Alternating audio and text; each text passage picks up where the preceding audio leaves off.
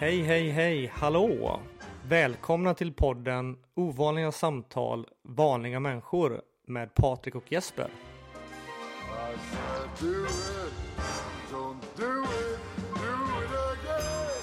Ja, idag ska vi prata om eh, barfotalöpning. Och ehm, det är jag som ska intervjua Jesper, så idag har vi ingen gäst, utan eh, Jesper är gästen helt enkelt. Det har ju att göra med att eh, vi tog upp det här i vårt introavsnitt och eh, jag sa ju i slutet där att eh, Nej men det här gör vi till avsnitt nummer tre för eh, jag är väldigt intresserad av det här och eh, jag vet att Jesper har väldigt mycket kunskap om det här så eh, ja vi kör helt enkelt och eh, hur kommer det sig att du är så intresserad av det här Jesper och hur länge har du hållit på? Alltså det, det här är ju superläskigt för mig för nu är det jag som sitter i, i heta stolen. Skönt att du styr och ställer i det här. Grejen är ju den att det är ju lätt att det här blir en predikan för jag har gjort det så länge och jag har tjatat på andra människor som har råkat ut för skador och sånt och kommit och frågat om hjälp. Ehm, jag har ändå hjälpt till med ganska många eh, just knäskador och sånt och försökt få folk att komma tillbaka. Och eh, jag har alltid gått tillbaka till just barfotalöpning eller börja gå barfota så att folk får en, en mjukare landning som inte går så hårt på knäna. Men det här började för mig Eh, nu ska vi se, det måste vara 13 år sedan, 13 eller 14 år sedan, då hade jag hälsporre. Båda hälarna. Och eh, det var så illa så att jag, jag kunde inte ens stå och diska i mer än 4-5 minuter, så var jag tvungen att sätta mig ner. Eh, så det, det var riktigt jobbigt och jag, jag har alltid tyckt om att springa. Alltid älskat att springa. Både i skogen och ute på asfalt och grusvägar. Men eh, när jag började få så ont så att det inte gick längre, då gick jag först iväg till läkare eh, flera gånger och Eh, jag fick kortisonsprutor i hälarna och eh, efter det så sa han ah, att det, det här kommer inte fungera. Jag var hos löplabbet vet jag också och gjorde, för de har funnits länge nu, eh, gjorde avgjutningar av fötterna med, och sen specialskor då, speciallöparskor. Så Det blev väldigt dyrt. Avgjutningar och skor och sen då kortisonsprutor. Ingenting hjälpte. Det blev lite bättre men eh, det kom tillbaka. Så sa läkarna helt enkelt att du, du är inte gjord för att springa så att du får lägga av med det här. Du kommer förstöra fötterna helt och hållet annars. Så jag gjorde det. Jag slutade och var ganska deppig över det här. Och då kommer en polare till mig och säger Men hörru, ska du inte prova att springa barfota då? Och första tanken var ju just Men jävla miffo. Jag kan ju inte ens stå stilla och diska i fem minuter. Klart jag inte kan springa barfota då. Så som jag brukar säga till dig eh, att är du dum i huvudet eller? Ja. Det är en finare variant av miffo. Jag började läsa om det här och sen så köpte jag ett par gräsliga Five Fingers, Vibram eh, Five Fingers. Jag vet att det är många som tycker om dem och det är inget fel på dem. Jag tycker att de är lite för stela i sulan och dessutom har jag för långa tår. Eh, eller rättare sagt, skorna har för korta tår. Så att de sitter inte bra på mig. Men det var de första jag köpte. Jag gav mig ut och sprang i fyra kilometer ungefär. Trots att alla sa spring inte mer än 400 meter. Max första gången. Men det kändes så bra. För, plö- för plötsligt kunde jag springa utan att ha ont. Så alltså så sprang jag. Så då sprang jag fyra kilometer. Kunde knappt ta mig hemåt. Eh, var faktiskt sjukskriven från jobbet i fem dagar. För jag, dagen efter, jag kunde inte resa mig. Jag kunde inte gå på fötterna. Jag såg ut som en gammal farbror verkligen. Och eh, vaderna var helt söndertrasade alltså. Så eh, det tog fem eller sex dagar innan jag var någorlunda okej igen. Och sen började jag göra det långsamt, sakta men säkert. Springa olika underlag, gräs, skog, stigar, grus, asfalt. Eh, till slut, eh, ja, förra året så sprang jag, då var det väl ett var det 1,2 mil helt barfota på asfalt eh, plus 6 kilometer på grus direkt efter. Eh, men då med sandaler på. Eh, väldigt, väldigt tunna sandaler som jag byggt själva. Absolut inte speciellt coola. Eh, och det funkar alldeles utmärkt. Inte ont någonstans. Så det är så historien har sett ut för mig. Det var så ja, mina fötter läkte ihop i alla fall. Men det låter ju väldigt intressant. Eh, Du har ju pratat med mig om det här lite tidigare. För mig att du har nämnt att du även hade problem med din rygg. Eh, Mm. Härstammar det också från det här med skorna eller var det något annat eller? Nej, det var någonting annat. Det man kan säga det är väl att vanlig löpning med löparskor, det, det slår ju ganska hårt mot ryggen också. Eh, och det slår mot knäna. Eh, det slår mot fotknölarna, mot hälen i och med att du landar med foten ganska långt framåt. För historiskt sett så såg man ju att för att vi ska kunna springa snabbare så måste vi ta ut steget längre. Tar vi ut steget längre då, då slår vi i hälen oavsett om vi vill eller inte. Och sen rullar vi över foten men i det där nedslaget med hälen då slår vi också i knät som är nästan rakt. Vi har höften i helt fel vinkel så att det blir en smäll både för höften, ryggen, knäna och fötterna eh, som är ganska hård. Men nej, det, det, jag tror inte att det här stammade från det. För då hade jag sprungit barfota i ganska många år ändå. Okej. Men då eh, undrar jag ju så här då. Eh, du har inte sagt det specifikt varken när vi har pratat utanför podden eller du har inte sagt det här nu heller. Men är det dåligt med skor? Mm. Jag tror att många som pratar med mig tror att jag tycker det. Men, men nej, det är inte dåligt med skor. Eh, det tycker jag verkligen inte. Det finns för det första finns det en mängd idag med minimalistiska skor. Det, är, det känns lite fånigt att säga barfota skor. Eh, det var någon annan på, på nätet eh, som, eh, som jämförde det med att säga inte mössa mössa. Och det, det stämmer ju faktiskt. Eh, antingen är man barfota eller så har man skor. Men det finns, det finns bra minimalistiska skor idag. Massor. Så av den orsaken bara så är det, det är bra med skor, absolut. Så man kan skydda fötterna för det finns ändå glas och stickor och sånt där. Men sen finns det också olika anledningar till att man behöver ha skor eh, jobba på ett lager eller byggindustrin, du behöver skydda fötterna för risken är alldeles för stor att du trampar på någonting som du inte vill trampa på. Så nej, skor är inte dåliga. Problemet är väl när vi kommer till mode idag och det är att vi ska ha en ganska spetsig sko. Den ska vara smal och spetsig vilket gör att vi trycker ihop alla benen i foten. Eh, och det leder till olika skador i sin tur. Så ja, vad ska man ha för sko? Jo, jag skulle säga att om skon är bred där fram så att man ser ut som Kalle Anka, man ser ut som ett Ja, man ser väldigt knasig ut, det gör man. Men sen är det där med hälen också. Har du en upphöjd häl så kommer det att förändra din kroppshållning. Eh, vilket i sin tur gör att du får en svank i ryggen och du får eh, ja, du lutar fram nacken på ett ganska felaktigt sätt.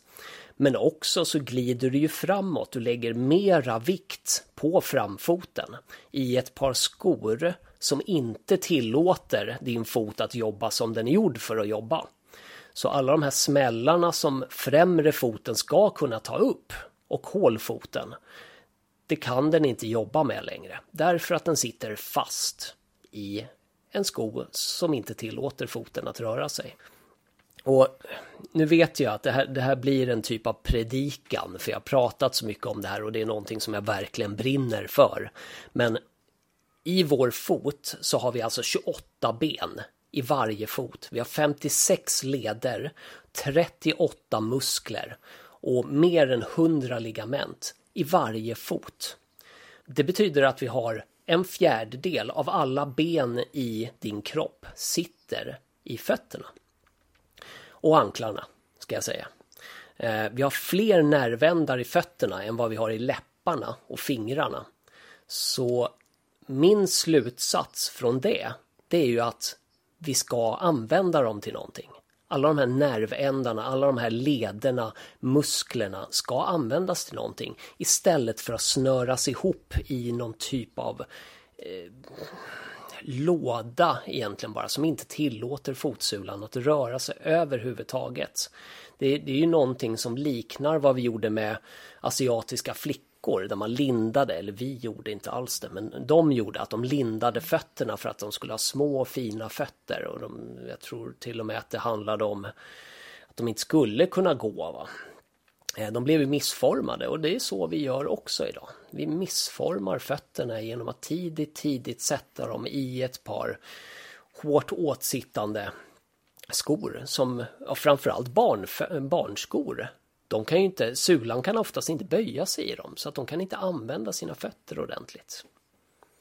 Men vad eh, säger forskningen då?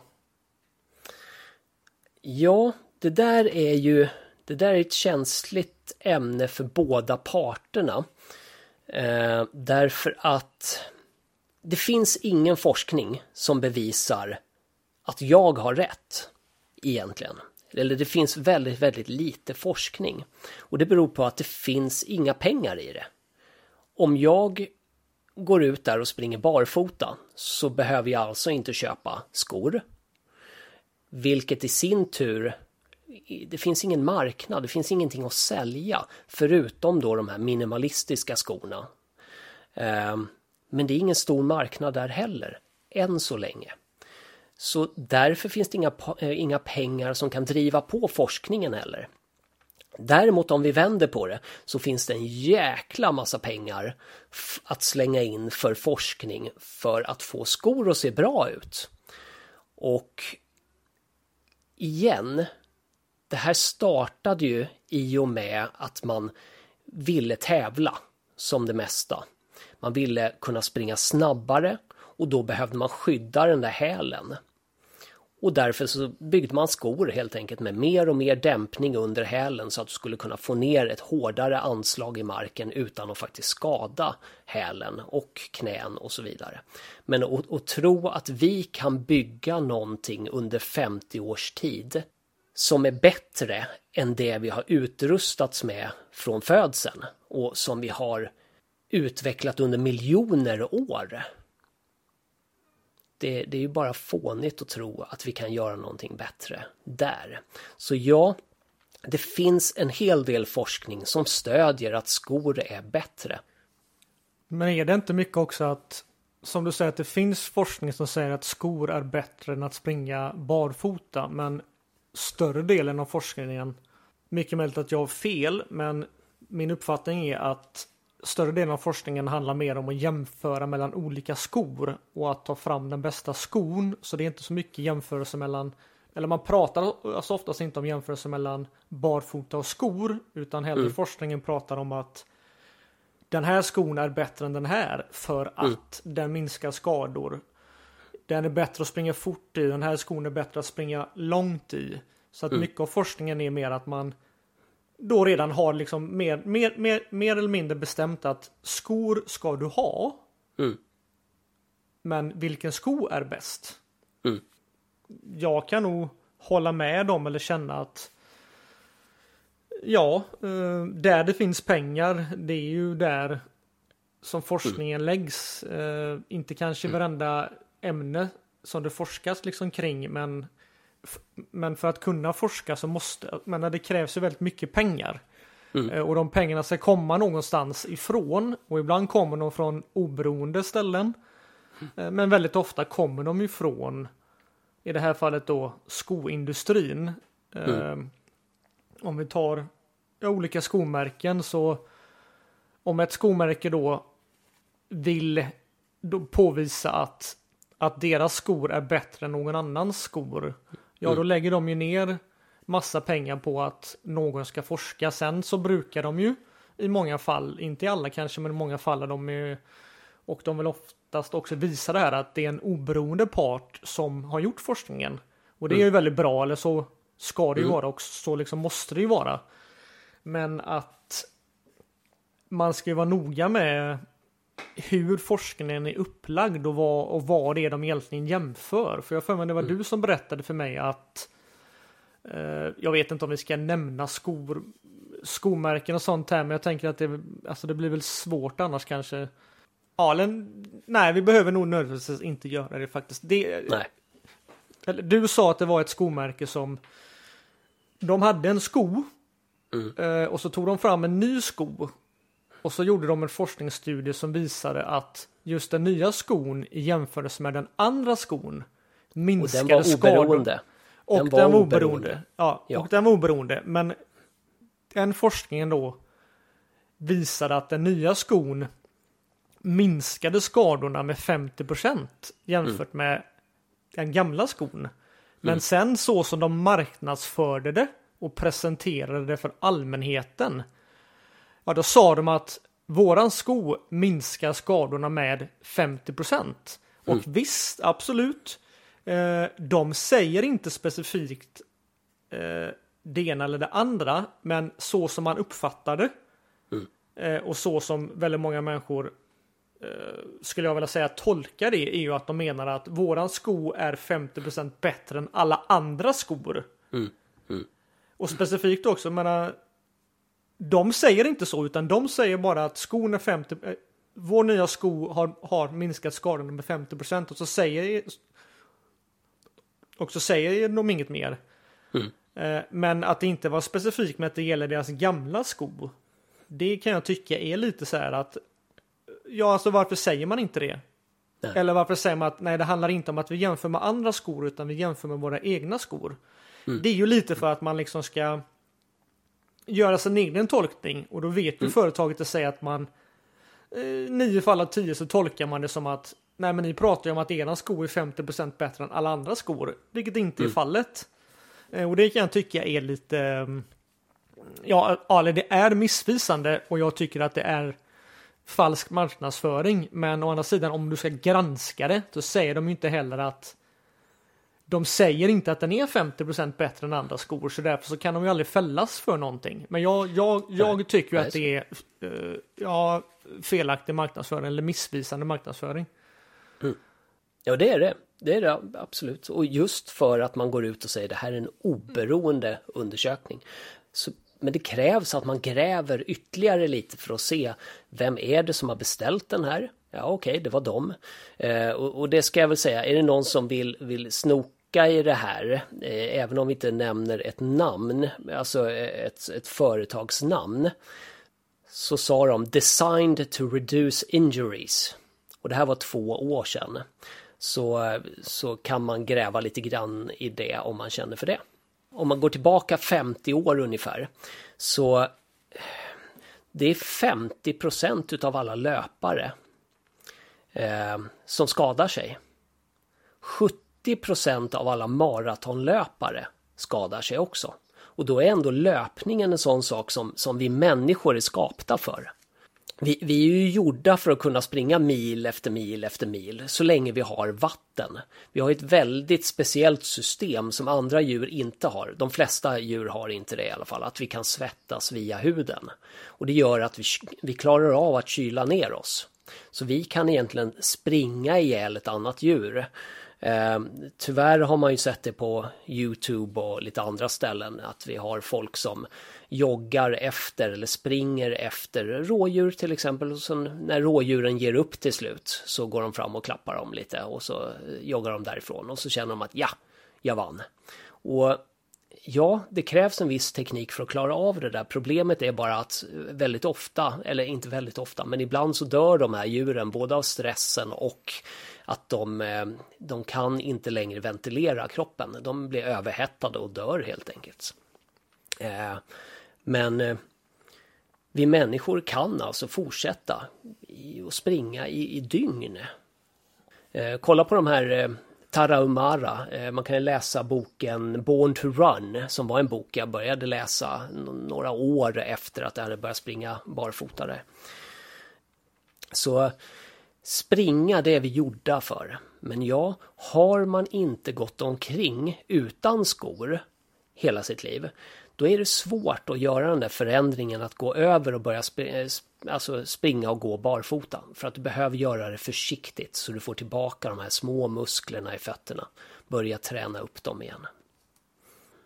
Ja, alltså jag, det är väldigt intressant det här med just det här eh, folket där i, i Mexiko. Eh, för jag tänker då när, när du säger att ja, vi är gjorda för att springa och vi kan springa hur länge som helst så ja, det verkar ju tyda på att just de klarar av det utan att få några skador. Nu är det väl ingen som följer med dem in i skogen och ser om de kanske är helt uh, utslagna och har skador och, mm. Mm. och behöver vila några veckor sen. Men uh, det verkar väl som att det inte är så. Och det här då, de som kommer influgna från hela världen, vilka är då proffs, de bästa i världen. Många av mm. dem blir skadade just för att de överanstränger kroppen så mycket.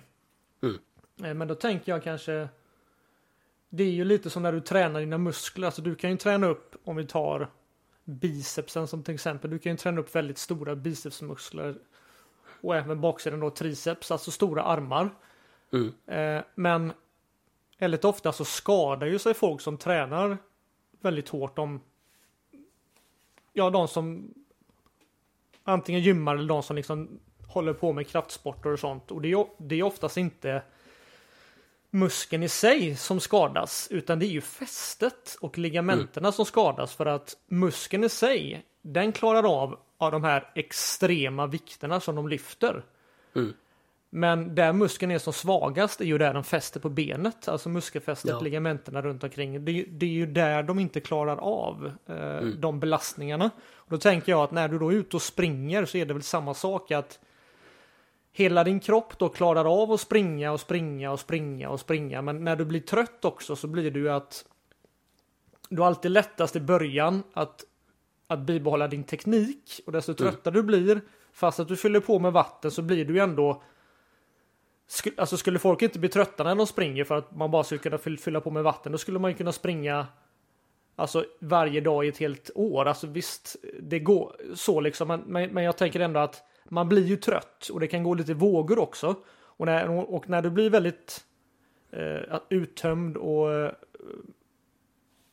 när du har ansträngt dig väldigt mycket, då mm. faller ju tekniken.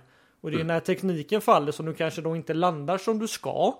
Mm. Och det då leder till att du anstränger dina ligamenten eh, i fotleden, i knäna, i höfterna och så vidare. Och så får du skadorna. Men mm det jag försöker komma fram till är att är, alltså är det kanske mer så att ja, vi är gjorda för att springa och springa och springa, men att vi har ju också en gräns och när, när vi inte kan upprätthålla tekniken så tar ju kroppen skada och det är mer mm. det mm. som gör att de här människorna skadar sig och inte att de använder skor. Mm. Eller vill du mm. hävda att det liksom är skorna som gör att, att de skadar sig? Ja, väldigt ofta skulle jag säga. Um igen, idag så förväntas vi springa mycket snabbare och det gör att, att vi tar mera stryk. Springer du alltså, med en stil som en barfotalöpare det, det är en del som har börjat med det och det är väldigt många skulle jag säga och börja landa på hela foten, alltså på mittfoten eller på främre delen av foten, även om de har ett par vanliga löparskor på sig. Det blir mycket svårare eftersom hälen är upphöjd eh, att, att landa på framfoten. Men tittar du på, om du skulle jämföra mig med en annan löpare som springer i, eh, i vanliga löparskor så ser man direkt vad som är skillnaden. Min kadens är mycket, mycket högre. Jag, jag trampar på mycket, mycket snabbare. Därför att jag tar inte ut stegen så långt. Och man hör det i ljudet också, för jag smyger fram. Jag gör nästan inga som helst ljud när jag springer. Medan en, en vanlig löpare, det låter ändå tjoff, tjoff, tjoff, tjoff, tjoff hela tiden. Så ja, jag skulle hävda att när du springer barfota så har du en perfekt, jag vet att vi pratade om det innan, den här gummibandseffekten. Först och främst så landar vi på framfoten. Det är den första dämpningen. Det är att tårna sprider ut sig. De går ut åt sidorna och foten blir bred.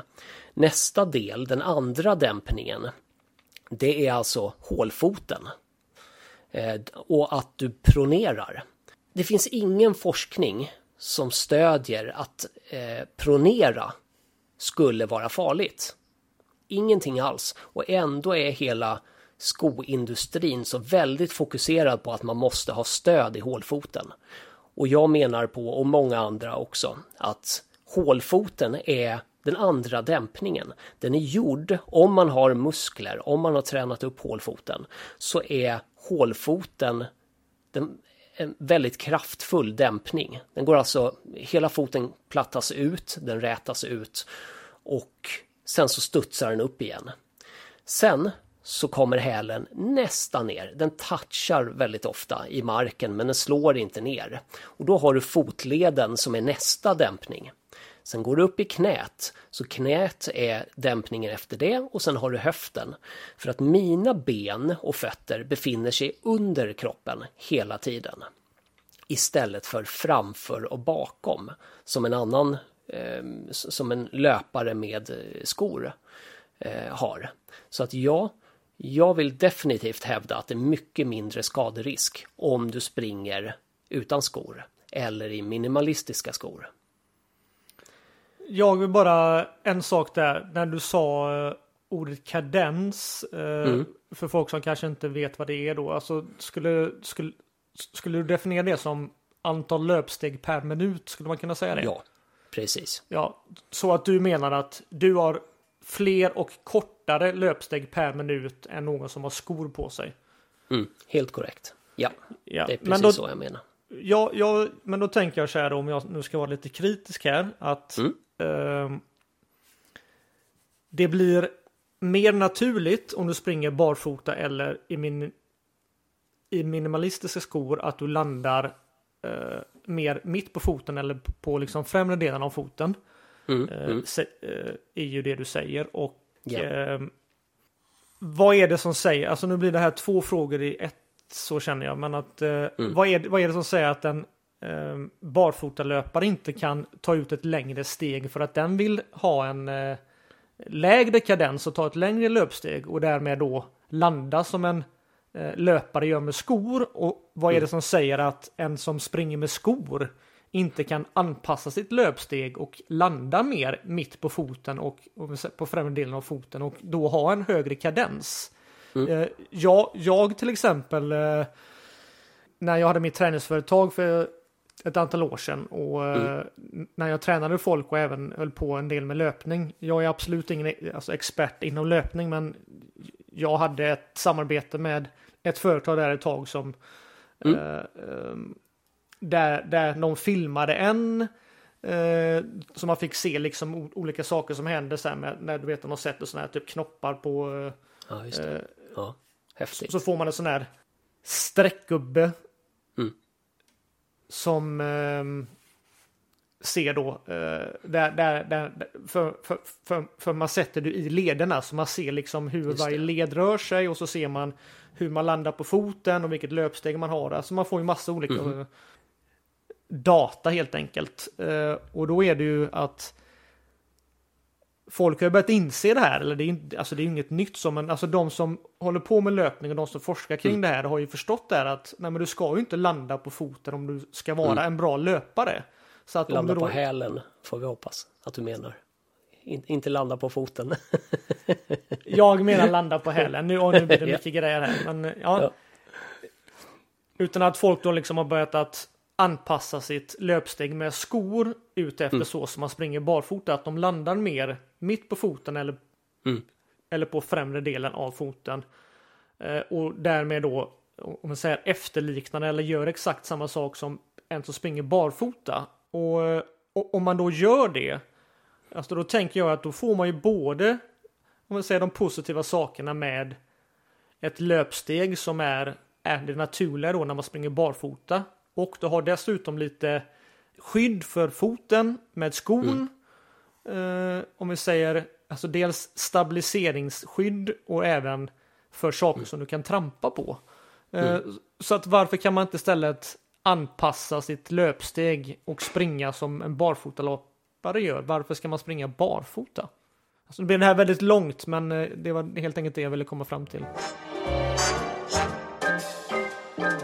Jag hoppas du gillar det vi gör och om du vill ge oss en putt i rätt riktning så gilla gärna våra sidor och inlägg på Facebook och Instagram och dela vår podd till andra. Och vem vet? Kanske känner du att du har någonting som du skulle vilja berätta om för världen. Hör av dig! Man kan hitta oss på Instagram, OSVM-podd, på Facebook, Ovanliga samtal, vanliga människor, för och eftersnack. Och känner du för att mejla oss så hittar du oss på hej osvm.se. Hemsidan såklart är www.osvm.se.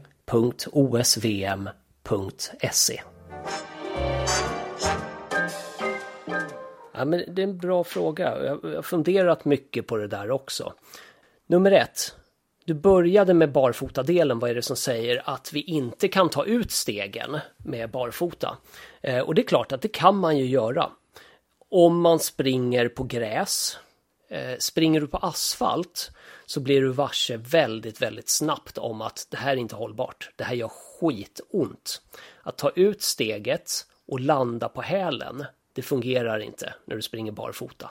Och det är det som är så himla bra när, om man ska börja springa barfota så skulle jag säga att det absolut bästa det är att börja springa på asfalt.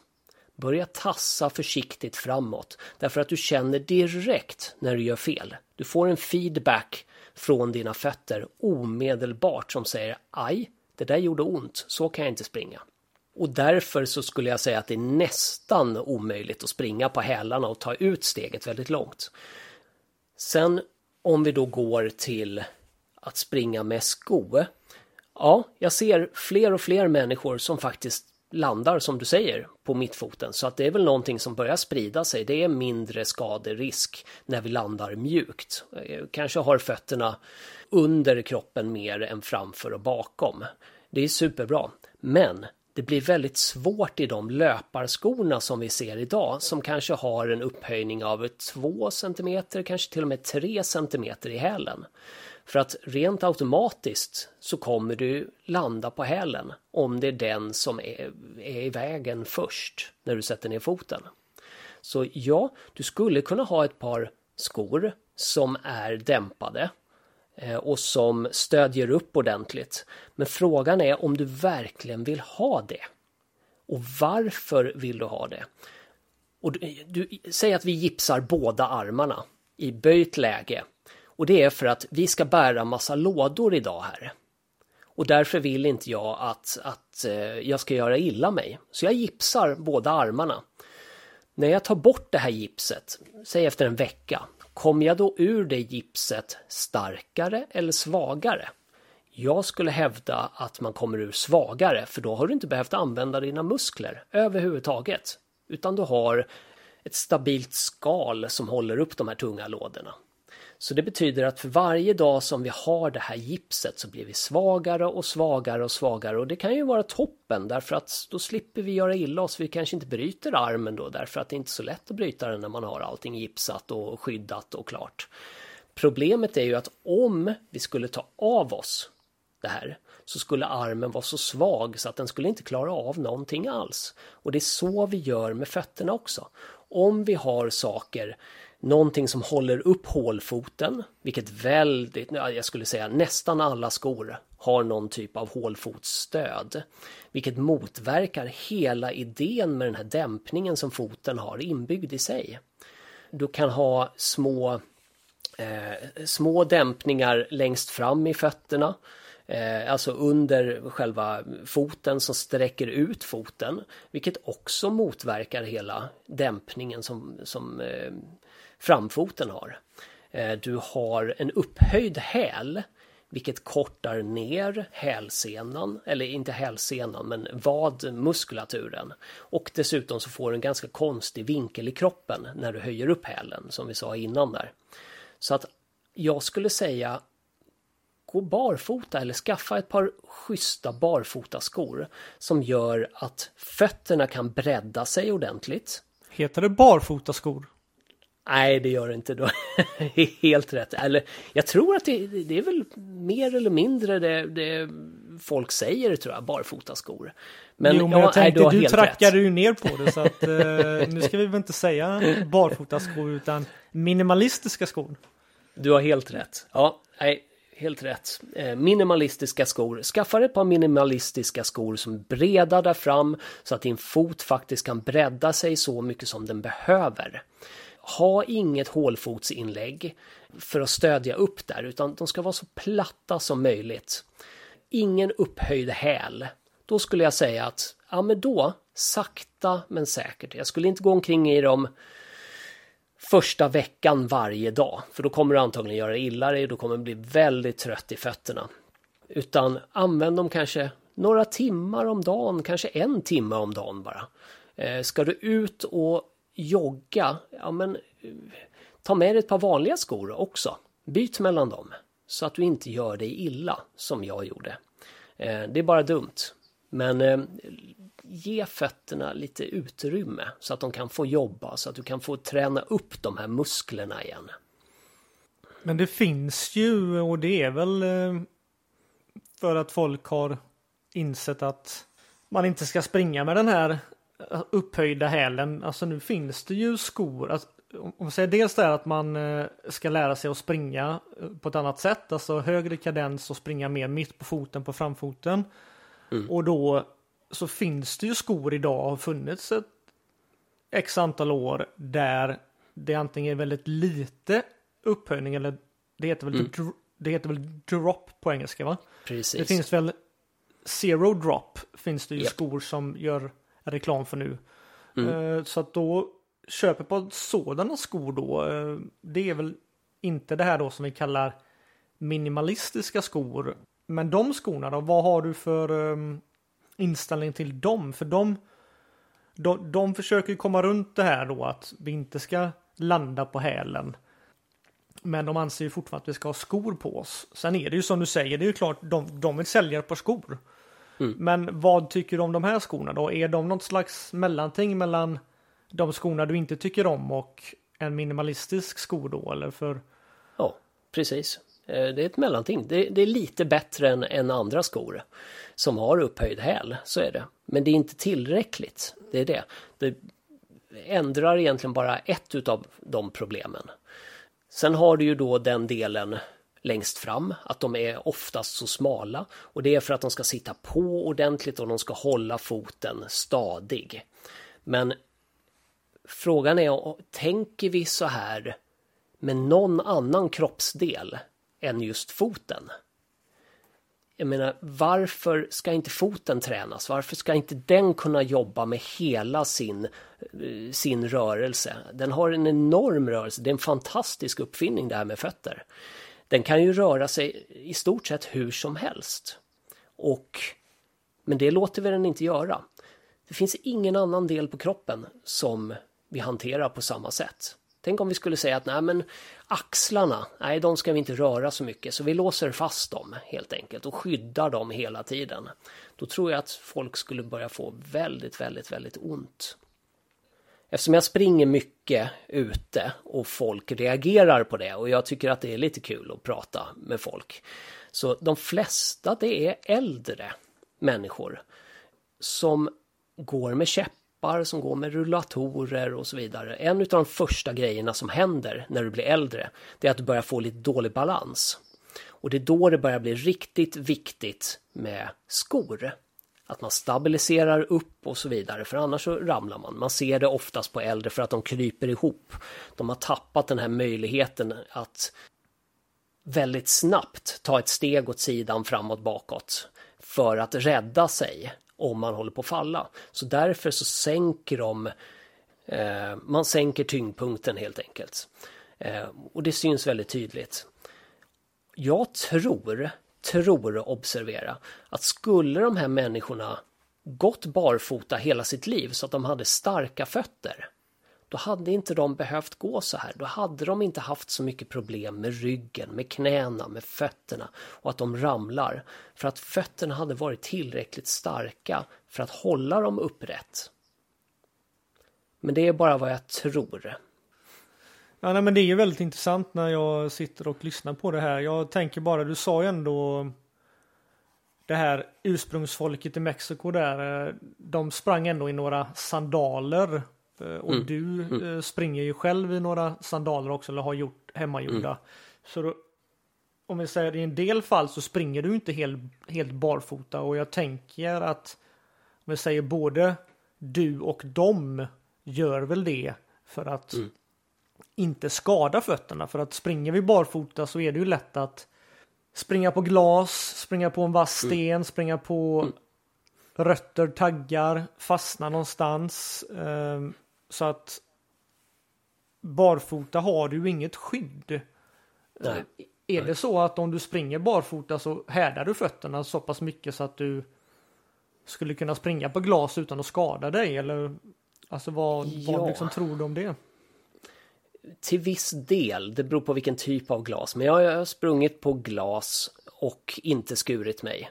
Eh, jag har gjort det en gång dock och det var Alltså flaskglas ligger ofta, det blir väldigt vasst och så ligger det uppåt. Men vanligt glas, om det skulle vara en fönsterruta som har blivit krossad som man springer på, då är det inga problem för att det ligger plant.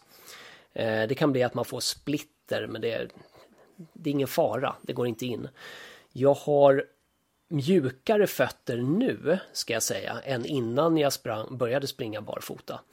Så någonting händer där, jag är inte helt säker på hur det där fungerar faktiskt, men det tog ett halvår, ett år ungefär. Sen började mina fötter slappna av så pass mycket så att då gör inte de här stenarna, kvistarna, allt det där som tidigare gör väldigt, väldigt ont att springa på. Springer du på asfalt så är det lite då och då så är det små stenar som ligger där och det gör så jäkla ont från början. Nu så är det ingen fara. Jag, vad jag tror så är mina fötter så pass mjuka så att stenen åker egentligen bara in. Men eftersom foten är så avslappnad så gör det inte direkt ont. Men det finns ju också Eh, en, en annan sak som, som visar hur bra det här är ändå. Och det är ju hur fantastiskt mysigt och skönt det är att gå barfota på olika underlag. Man får ju hela tiden sådana här små aha moments. Oj, vad kallt det här var. Oj, vad varmt det var. Eller eh, vad lent det var. Eh, det kittlas av gräset. Pratar du med en, en, en gammal människa om de kommer ihåg hur det känns att gå på gräs. När gräset kittlar under fötterna eller mellan tårna. De minns inte det. För det var så länge sedan. De gjorde det när de var barn och sen så släppte man det helt och hållet. Eller varför inte kliva i lera eller i en vattenpöl. Hur det liksom skvisar mellan tårna sådär. Det är, ju, det är ju underbart. Eller att man råkar trampa på någon snigel eller något sånt där. Det är ju skitäckligt. Men, men det, det har sin känsla också skulle jag säga. Ja, att gå i eh, sand om den inte är för varm då är ju väldigt skönt och behagligt och eh, om inte annat så är det en helt gratis rengöring av dina fötter. Du behöver inte gå och få en pedikyr. Alltså de gångerna jag är som eh, eller har som mest rena och fina fötter det är ju på sommaren eller när man varit utomlands när man har gått i sand och vatten och gjort rent fötterna flera gånger om dagen. Alltså du har ju inte någonting på fötterna som är äckligt längre. All död hud ramlar av och liksom ja, nej men det är ju liksom en, en pedikyr helt enkelt. Um, Och solen, ultraviolett ljus, det är ju det är väldigt bra svampdödare. Så alltså jag har ju sett så många löpare som har stora problem med just fotsvamp och, och nagelsvamp och sånt. Eh, Eh, en polare till mig, han eh, började springa barfota också. Och eh, ja, ett, två år, då hade han inte längre några som helst problem med just nagelsvamp och, fotsvamp. Det försvinner ganska snabbt under en sommar. Jo, det är ju inte konstigt det här med du säger att man stänger inne foten, inte bara då att man stänger in foten och hindrar fotens rörelse. Det är ju när, när, när du springer som så som du var inne på det innan att vi svettas, vilket då är en positiv sak eh, och ett sätt för oss att att liksom kunna, om vi säger anstränga oss, eh, så är det ju fortfarande så att om du stänger in någonting och det är oftast fötterna då så blir det ju väldigt fuktigt i och runt foten. Mm. Mm. Eller runt foten, inte i foten. Ja. Och det är inte så konstigt att man får eh, svamp och sådana saker. Ja, men det är återigen en väldigt bra anledning till varför man inte ska använda skor för mycket. Och nu när du nämner det här med dåliga saker som skor leder till eller hur, hur man nu vill uttrycka det så eh, vad eh, anser du att våra skor gör med våra fötter? Alltså vad får du för skador och vad får du för saker Mm. som händer? Det här är ju, jag är ju på familjen om det här också. Eh, och det blir nästan en liten tvärtom reaktion hos dem. Att de, de vill verkligen inte gå mera barfota och i sådana skor. Men min yngsta dotter, hon hade väldigt mycket problem innan. Nu, nu går hon i ett par minimalistiska skor. Eh, som dessutom är rätt tjusiga måste jag säga. Men hon hade problemet att hon stukade fötterna hela tiden. Det har hon inte längre. Hon har inte stukat fötterna på flera år sedan hon började med, med just minimalistiska skor. Därför att sulan är så tunn så det finns ingenting att, att vrida runt. Liksom. Det finns, du befinner dig inte en liten bit ovanför marken utan du befinner dig på marken. Så det är nästan omöjligt att, att stuka fötterna. Jag har inte gjort det sedan jag började med, med barfotalöpningen. Så att säga. Och sen har det väl hjälpt till också att när ni springer eller går i de här skorna så så byggs ju musklerna upp eh, i också. foten också. Och det Mm. har ju också en inverkan på skador. Att om du Mm. har eh, om du har muskler kring fotleden och eh, du har en stark vad och du har om säger, bred fot med liksom breda tår så får du inte skador på samma sätt. Nej. Men en annan sak, pronation.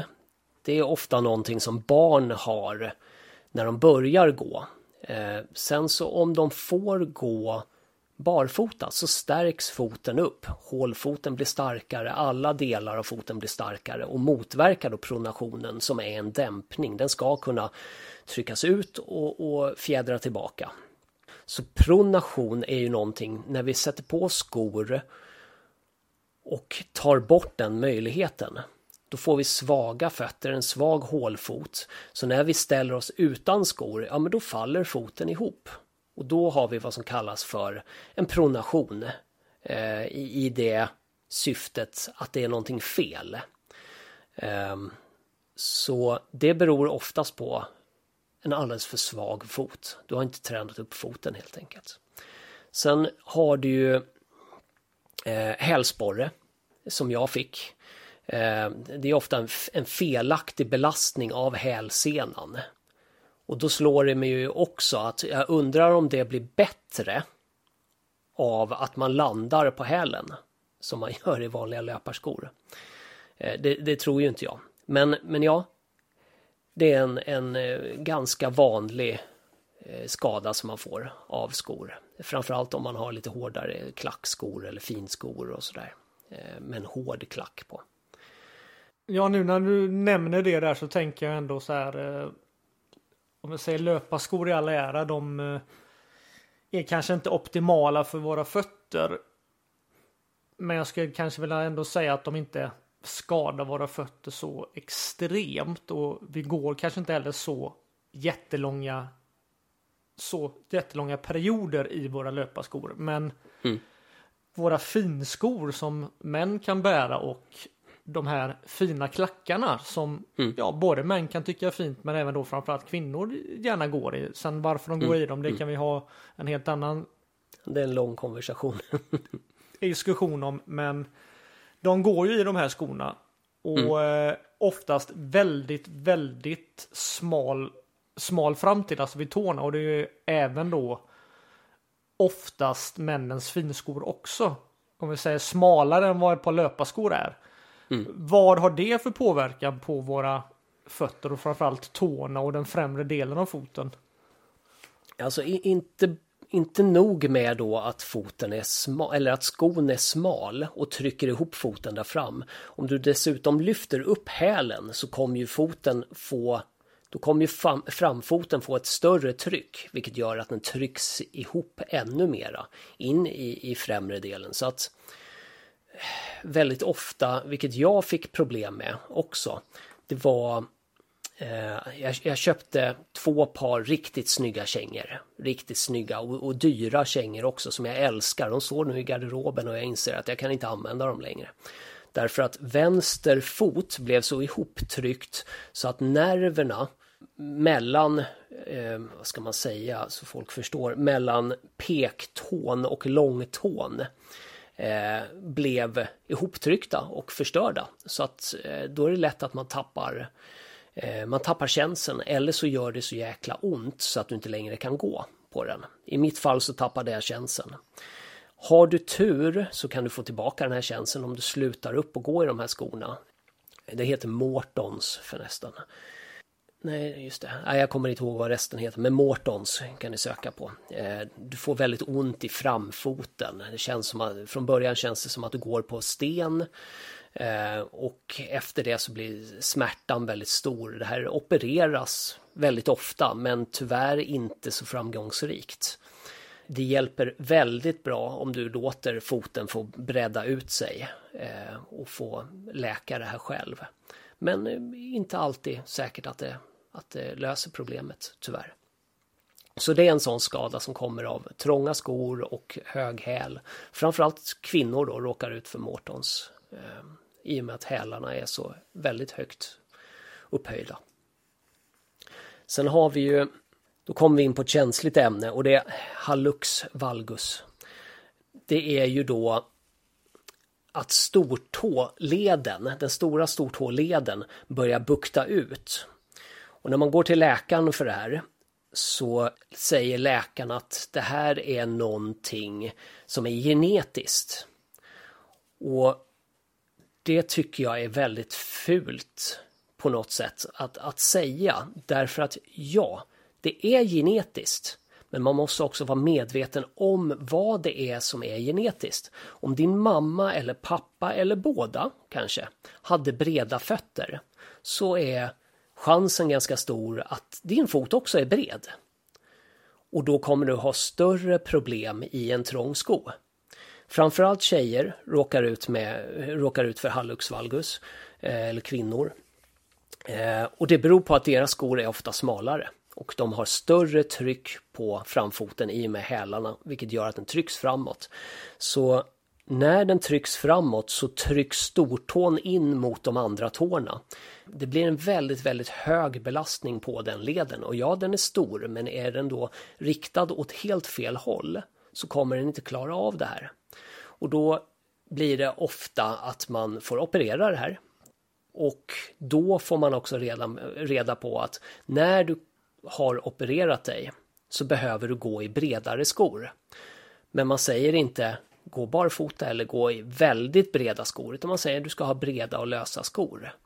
Och då blir det ju oftast gympaskor och de är upphöjda i hälen eller så har man bara lite bredare sko. Eh, man öppnar alltså upp i, i stortåleden och sen så slipar man bort material där för att foten inte ska vara så bred längre och eh, tåleden inte ska vara så ansatt det här leder ju till jättemånga problem. Har du inte stortån som är i rätt vad ska man säga, rätt position, då har du inte balansen heller. Då har du ingenting som håller upp foten. Så då börjar du pronera. Och när du börjar pronera, då får du antagligen ont i, fot, i vristen. Du får antagligen ont i knät eftersom den vrids, eftersom kroppen kommer försöka kompensera det här. Du får eventuellt ont i höfterna och i ryggen också. Så eh, det här med att trycka in fötterna i en trång sko, det kan leda till väldigt, väldigt mycket problem. Ja, det är ju väldigt intressant när du säger det här att folk som har ont i ryggen eller knäna och då säger inte jag att det här gäller i varje fall för det gör det inte men att man kanske ska undersöka Kanske framförallt om man har ont i knäna men även i en del fall i höfterna precis som du säger att det kanske inte är så att det utgår därifrån eller att du är svag i höften eller att du har slagit till mm. dig någonstans eller att du har dåliga knän eller artros eller vilken ja, diagnos du nu har fått av din läkare. Utan det är, finns en möjlighet att det kan bero på att du har svaga fötter. Och att du har, eh, ja, att du har gått i för trånga skor som då ger följdfel så att säga. Mm.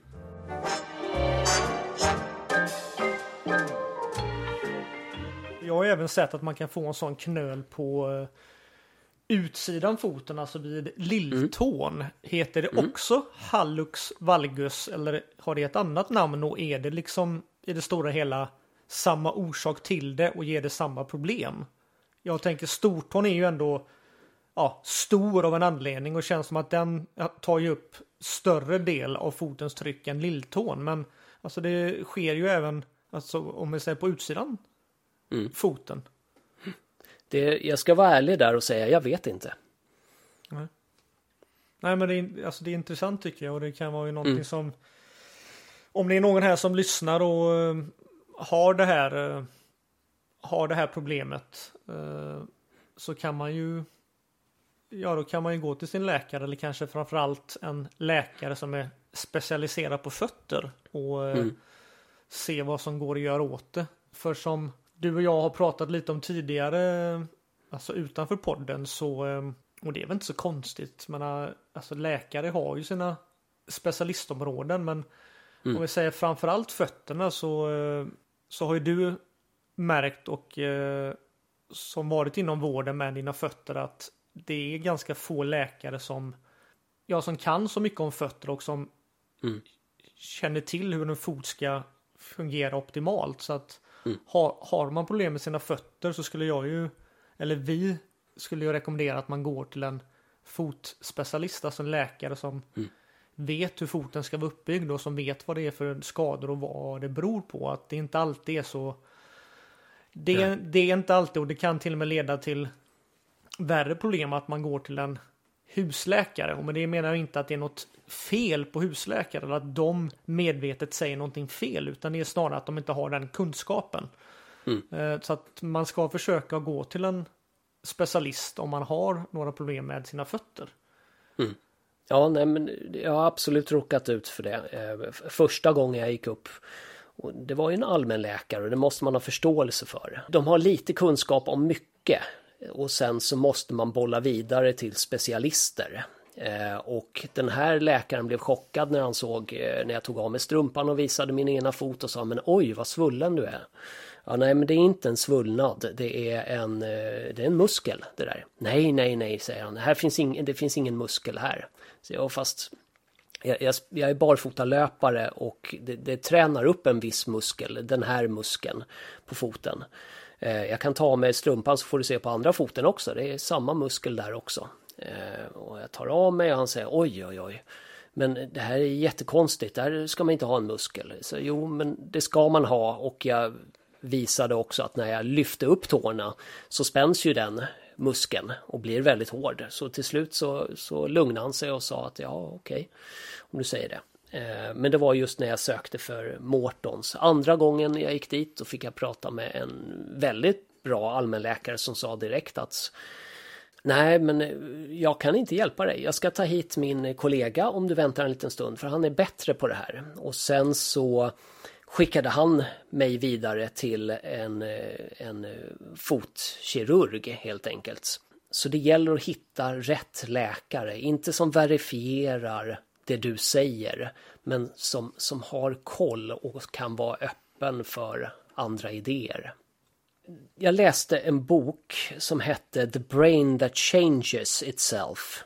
Det är, den är skriven av flera forskare men han heter Mike heter han och eh, jag kommer inte ihåg, är det Mercyneck eller något sånt där, Murkyneck? Jag, ja, jag kommer inte ihåg. Men den, i den boken så tar de upp det här som man lekte när man var mindre, åtminstone gjorde vi det, att man tejpade ihop två fingrar. Och så gick man omkring så hela dagen. Och efter den dagen så tog man av den här tejpen och då var det jättesvårt plötsligt att röra fingrarna. Westside. Ja, nu gjorde vi lite saker här i bild som inte några lyssnare fick höra här. Så nu, eh, det är därför Jesper börjar prata här. Eller det är Ja. därför Jesper börjar skratta här. Ja men precis, man, man tejpade ihop långfinger och ringfinger och så gick man så hela dagen och sen så tog man av det här och det är en jättemärklig känsla. Därför att hjärnan reagerar direkt och säger någonting är fel här, jag kan bara röra de här tillsammans. Okej, då accepterar vi det. Då börjar vi jobba ut efter de premisserna. Gör du det här i många, många år så kommer det också, det kommer också ta en väldigt lång tid för kroppen att reagera på när du tar av den här tejpen. Det kommer ta tid att kunna röra fingrarna var för sig. Och det är samma sak med foten också. När du sätter ihop alla tår och foten så att du inte kan röra den ordentligt, du kan inte röra tårna separat, så kommer det också ta väldigt lång tid för dig när du tar av dig foten. Nej, det, det gör inte det. Eh, när du tar av dig skon så kommer det vara svårt från början att röra tårna var för sig. Jag har möjligheten att göra det. Jag kan röra min stortå uppåt medan alla andra tår är i marken och jag kan röra de andra tårna uppåt medan stortån är i marken. Jag kan flytta min stortå i sidled vilket är superjobbigt. Och jag kan lyfta två utav de fyra tårna eh, på höger och vänster fot eh, medan de andra är i marken. Så det finns lite roliga tricks man kan, eh, man kan göra och visa folk som de inte kan göra efter ett par år av barfotalöpning. Och bara det är ju värt att börja springa barfota för. Ja, absolut. Och eh, det är ju helt fantastiskt när vi pratar om eh, hjärnan här nu. Det är väl det är väl hjärnans plasticitet som det heter va? Att den just mm. har sån otrolig förmåga att anpassa sig och förändra sig ut efter de förutsättningar och den påverkan som den ställs inför. Å andra sidan då så kan det ju skapa problem. Alltså, eller gärna löser du på ett positivt sätt att nu, ja, när vi accepterar det här och så gör, gör vi det bästa av det. Så att det mm. är ju egentligen bara någonting positivt. Men så att säga när man till exempel när man tejpar ihop två fingrar så blir ju det att när, när, när man tar av plasten sen eller när, när man tar av tejpen sen, ja då eh, vet inte hjärnan riktigt hur den ska agera. Mm. Uh, och det är väl egentligen ett väldigt bra uh, alltså exempel på vad vi gör med våra fötter att, och att man även ska att man ska träna sina fingrar, jobba med sina fingrar, att man ska jobba med sina mm. tår. Så ja, nej, mm. det är, väldigt intressant. Jag tänker på en sak här nu jag vet att, att du har lite eh, siffror som du, ville, som du ville prata lite om här. Och siffror kan väl låta lite tråkigt och sådär. Men jag tänker att, att det kan ge en bra bild av alltså vilken påfrestning som eh, vår kropp och våra fötter utsätts för. Så eh, vad, vad, vad är det för siffror mm. du ville skulle prata jag, om? Jag satt och räknade på det här och det är inte helt hundra men eh, eh, om vi tar mig som exempel, jag väger väl 69, vi avrundar det till 70 och så går jag 12 kilometer per dag så genererar det under dagens lopp ett tryck på sammanlagt 700 ton på varje fot. Det är jäkligt mycket. Men våra fötter är byggda för att klara det. Med den stötdämpningen och den här eh, gummibandsprincipen att den ger tillbaka så är vi gjorda för att klara det. Eh, när vi springer, alltså joggar, så landar vi med ungefär två till tre gånger din egna kroppsvikt. Och att vi då skulle kunna bygga ett dämpande skummaterial som gör ett bättre jobb än foten. Det låter ganska löjligt i, i mina öron. Om man mäter den här nedslagskraften så ser man ganska tydligt att ju mer dämpning desto hårdare sätter man ner fötterna. Jag vet inte om, om ni gjorde det testet eh, när du berättade att man satte eh, noder på, på lederna och såg hur personerna sprang. Att man mätte hur hårt de slog ner foten. För vi gjorde ett sånt test för, eh, nu ska vi se, är det ett halvår sedan ungefär. Och då ser man ganska tydligt att, att har du en sko på dig med mer dämpning så slår du också ner foten med större kraft än om du springer barfota. Och det är väl antagligen för att hjärnan letar efter en respons från foten. Man vill känna vad det är för underlag. Men istället är det bara en, en mjuk matta där som inte ger några som helst impulser till hjärnan. Och ett stort problem med det, det är ju att om du springer med skor och springer fel så märker du inte det. För att du är så skyddad. Foten är så upprätad och skyddad från alla sådana impulser. Så att du måste lära dig att springa rätt. Springer du på fel sätt när du är barfota, då gör det ont. Du har en direkt respons upp till hjärnan som säger att så här ska du inte göra, det gör ont. Och eh, om jag kopplar tillbaka till det du sa i början där så känner jag att det är väl en av anledningarna till varför vi har så extremt mycket nervceller, nervtrådar i fötterna då för att vi ska få en hjär, Alltså hjärnan behöver en respons för att kunna anpassa kroppen efter det efter det underlaget som fötterna går på helt enkelt. Mm. Eh, Och då är det väl, eh, alltså det säger väl sig själv då att, eh, att vi ska ha fötterna mot alltså underlaget och inget emellan. Mm.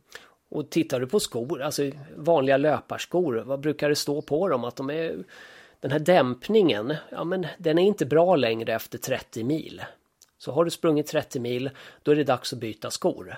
Därför att då, då börjar den här dämpningen inte göra någon nytta längre. Ja, den kanske dämpar nedslaget, men den klarar inte av att stabilisera din fot längre. Springer du barfota, du kommer aldrig slita ner fötterna. Du behöver inte köpa några nya skor.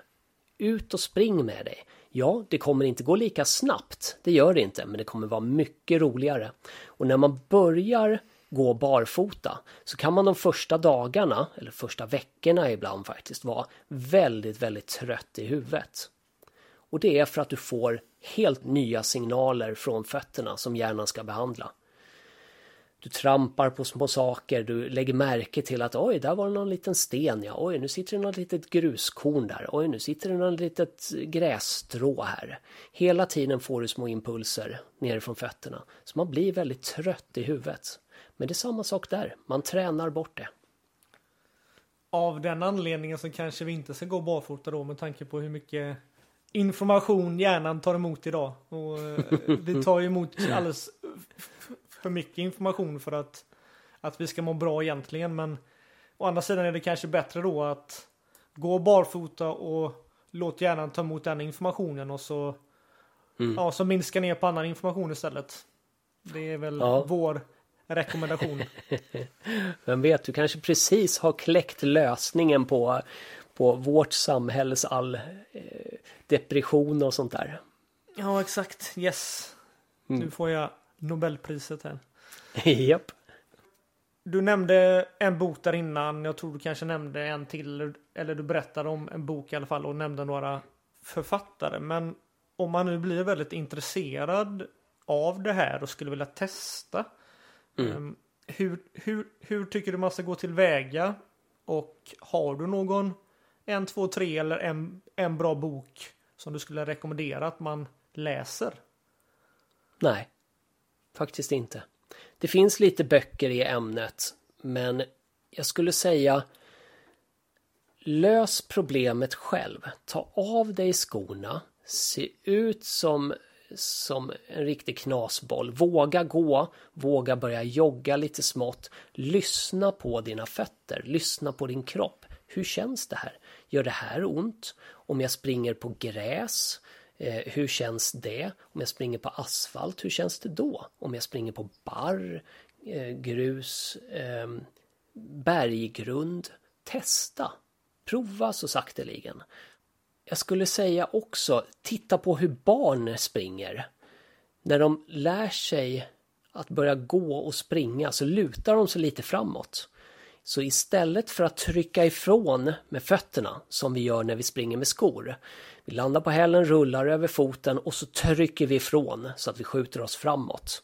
Så istället så prova att bara luta dig lite, lite, lite framåt och precis innan du faller över så måste du flytta foten för att ta emot dig. Bara en liten, liten, liten lutning. Och så fortsätter du så.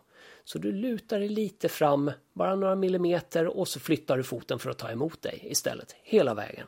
Det är så barn oftast gör när de lär sig att gå. Och när de går, om de får gå barfota.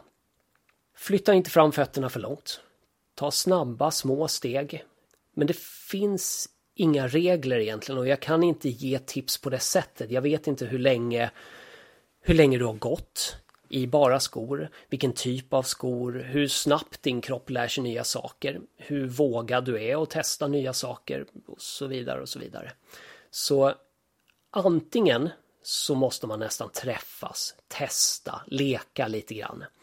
Eh, men ta av dig skorna, hitta ett hårt underlag, försök att springa försiktigt, tassa fram, ungefär som att du skulle smyga upp på någon bakifrån eh, och vill göra det lite snabbare men inte höras. Sätt ner foten under dig, landa på hela foten, skjut inte ifrån utan fall lite framåt istället. Ja, det är väl egentligen mitt tips.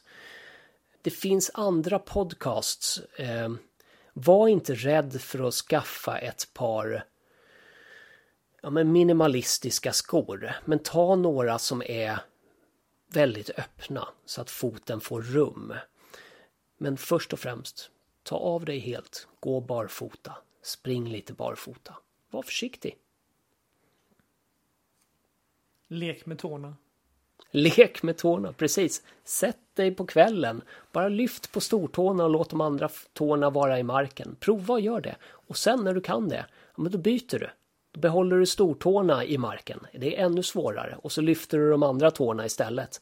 Sen kan du börja försöka hitta musklerna för att flytta stortån i sidled.